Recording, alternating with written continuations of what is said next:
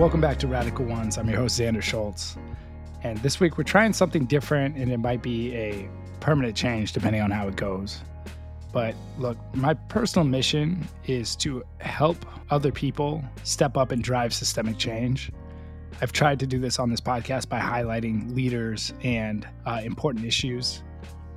But increasingly, I'm understanding the importance of timeliness. That there's these moments where people really want to respond to a certain issue. There's this gut feeling that they need to do something. And I feel like I've been my most effective when I've helped provide a solution to that problem. And so, in the spirit of that, we're going to start bringing on guests that are central to a hot issue sounds kind of like gross, but a, a, a, marquee issue of the moment. Examples uh, in this particular moment being the Texas abortion law, the fallout of the Taliban's conquest of Afghanistan, etc.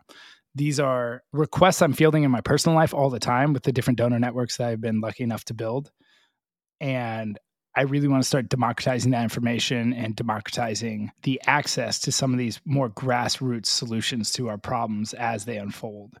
These rapid response episodes will be shorter, they'll be punchier. We'll get a quick overview of the organization and leader that we're talking to, their lens on the current crisis as it's unfolding, and then information on what they're up to if you provide them with resources what they're going to do with those resources and how they're going to step up to the plate in this moment uh, and then get them to sign off with a little bit of info on where you can contact them and get involved and I, I hope a lot of you do i hope this starts becoming a really unique platform where other media is oftentimes focused on maybe the origins of a problem or or the current status of a problem I hope we start to occupy a unique lane where we're helping people understand how to step up and be part of the solution as a problem unfolds.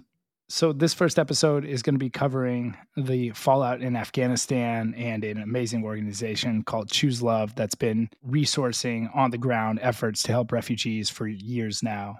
Uh, so, I, would love to hear your feedback on the episode, uh, the shift in uh, the type of content we're doing, and I hope you enjoy. Let's get into it.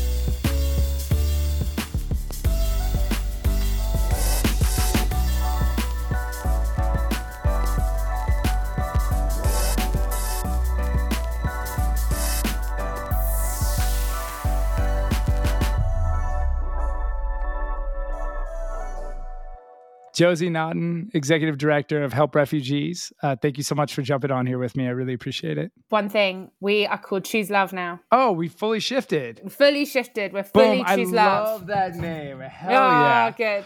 right on. All right. Josie Naughton, Executive Director of Choose Love. What a beautiful name. Uh, thank you for joining me. It's an absolute pleasure. Thank you for having me. Josie, how do you describe the problem your organization is solving? Wow, that's a big question. Um, you know the the vision of the organization is to work towards a world that chooses love and justice every day for everyone. So that's that's pretty broad. Um, there's a lot to do in order to create that world. Um, but we work specifically to support communities and individuals who are forcibly displaced.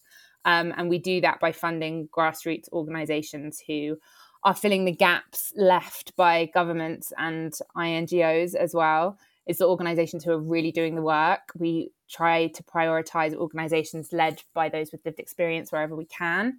And unfortunately, you know, forced migration is only on the increase and the world is becoming a much more hostile place. So there is there is a lot of work to be done and we're, we're both focused on the emergency response and that could be search and rescue in the sea. That could be search and rescue responding to when bombs have been dropped in Syria. That could be, um, you know, distribution of tents, of food, the very most basics. But then it's also thinking about how do we change these systems that are creating these problems in the first place and where can we be funding advocacy work and where can we be funding systems change work and we try and support individuals al- along the whole journey so right from when people are forcibly displaced to, to, you know we want everyone to be living in a country with the same rights and, as everybody else and access to education and to have a career and to the, to realize all of their potential.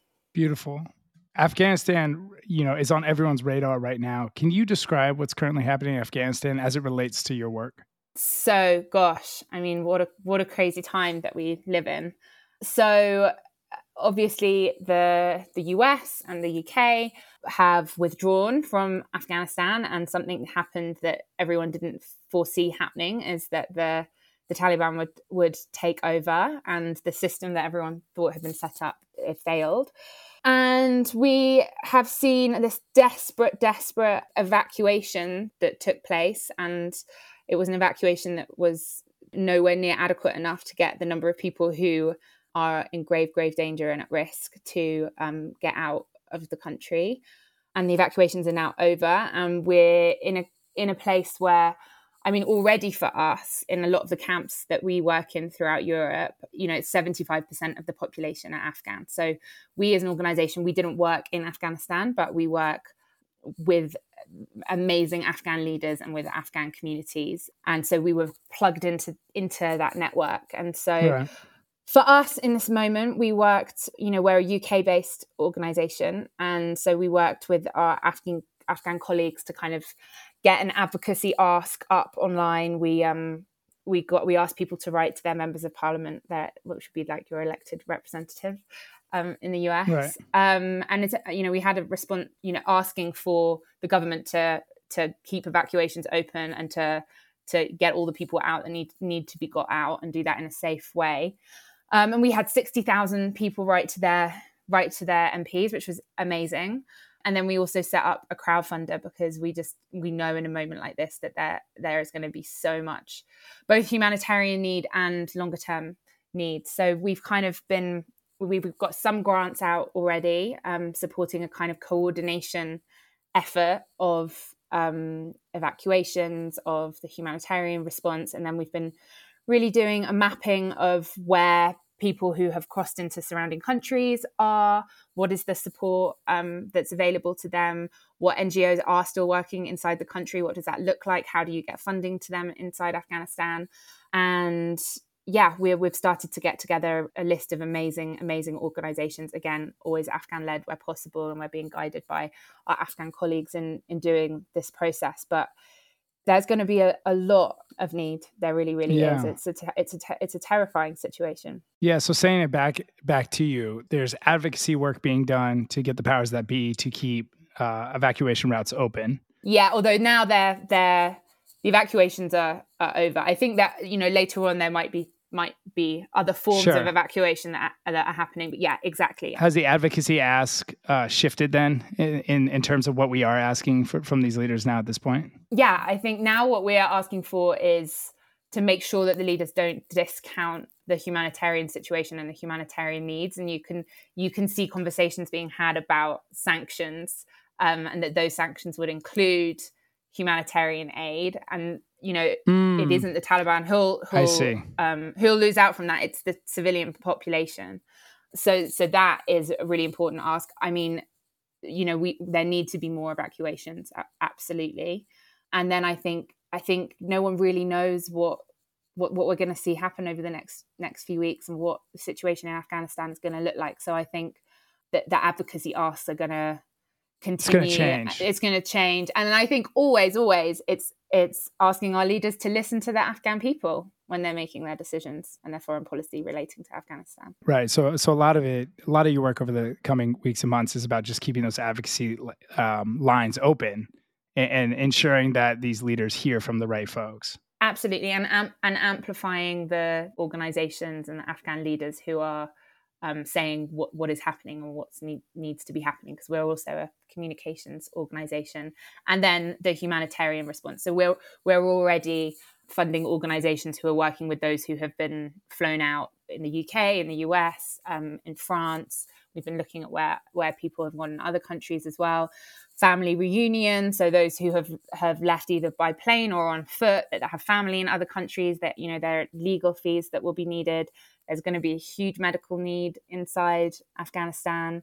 There's going to be, yeah, I mean, the need the needs are kind of are kind of endless. And then, of course, the camps that are going to be forming in the, in the neighboring countries. There's going to be be huge need there as well. Hundred percent. Is why I love your model so much. Right? Is I think you you all act as a really strong almost marketing mechanism to the donor class in the West, and then do a great job redistributing those funds to all these grassroots organizations throughout in country displacement, throughout that refugee uh, route, wherever they may end up, all the way through some of this asylum and family reunification stuff that's so positive and uplifting. Exactly. We we we try and fund in a, a holistic way and and and that all aspects of the journey and we are we've, we've we're in this unique position very lucky position now where we have big community of people who follow us on social media and who have got to know us over the years and trust us and trust our model and that Afghanistan moment was an example of that. I think we've raised, you know, over, over half a million pounds already um, yeah. from from that appeal um, last year when the fire happened in Moria on Lesbos. Again, the public just responded in such such an incredible way. I think we raised over three hundred thousand pounds in a week. So we, you know, we we're now in this privileged position, and we have to make sure that we do the best possible that we can with it. Great. I think a lot of folks uh, want to know also, other than donating to Choose Love, um, other than money, is there other ways that folks can support? Oh my gosh, absolutely. I think, I mean, I think first of all, people just educating themselves up up on what's going on in the world is so important and taking the time to read about what's happening in Afghanistan, what's happening in Syria, what's happening in Yemen and then talking to their friends and family about that and and encouraging them to do the same. And then of course you know taking those advocacy actions you know we particularly in the UK give people templates so they can write to their MPs petitions to sign. There are organizations in the US organizations worldwide who are, who are doing that so I think you know become an active citizen is is really important and you know I often think signing a petition or or writing to your elected representative is a really great first step volunteering in your local community. There's refugee welcome organizations that will be working. Um, and if, if it doesn't necessarily have to be refugees that you're supporting, obviously that's the cause that I is closest to, to my heart. But I think just being an active citizen is is the most mm. important thing. And then if you are able to donate, you know, that is that is how the organizations that are doing this vital work keep going. And indeed, I think particularly with the kind of the organizations who are led by those with lived experience you know we we we have a responsibility i think to be like unseating our wealth and and redistributing that to where to where it should be yeah 100% that was really beautiful well the floor is yours for any final thoughts that you want to share gosh thank you so much. I just really encourage people this is a hard time in the world right now and i know that you know in in all of our own homes and lives and families there's hard things going on and covid has made everything a lot a lot harder but you know what what is happening in the world in terms of forced displacement is it's getting worse the needs are greater than ever and it's not in the you know the issues have moments in the media i feel like something is in the media for for one week and everyone cares about it and everyone posts on instagram and then they're onto onto the next thing. But that that situation, those cause that, that those people are still there. So to, to like you know get invested in things and follow up with things and do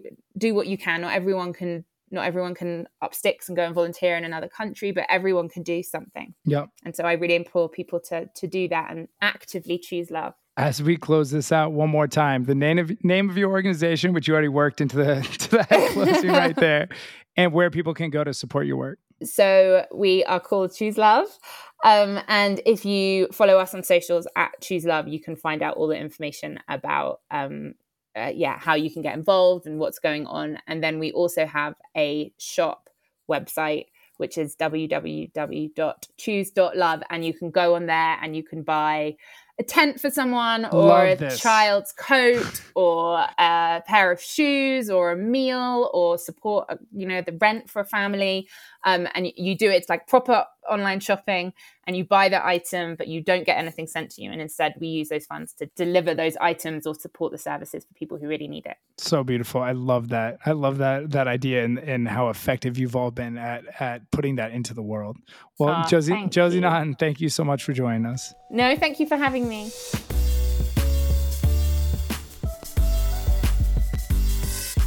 Thank you for listening to Radical Ones. If you're looking for more content like this, you can head over and be a supporter on our Patreon, patreon.com slash radical ones. You can also follow us on social at Radical Ones Podcast. We're on Twitter and Instagram. I hope this finds you happy, healthy, and safe.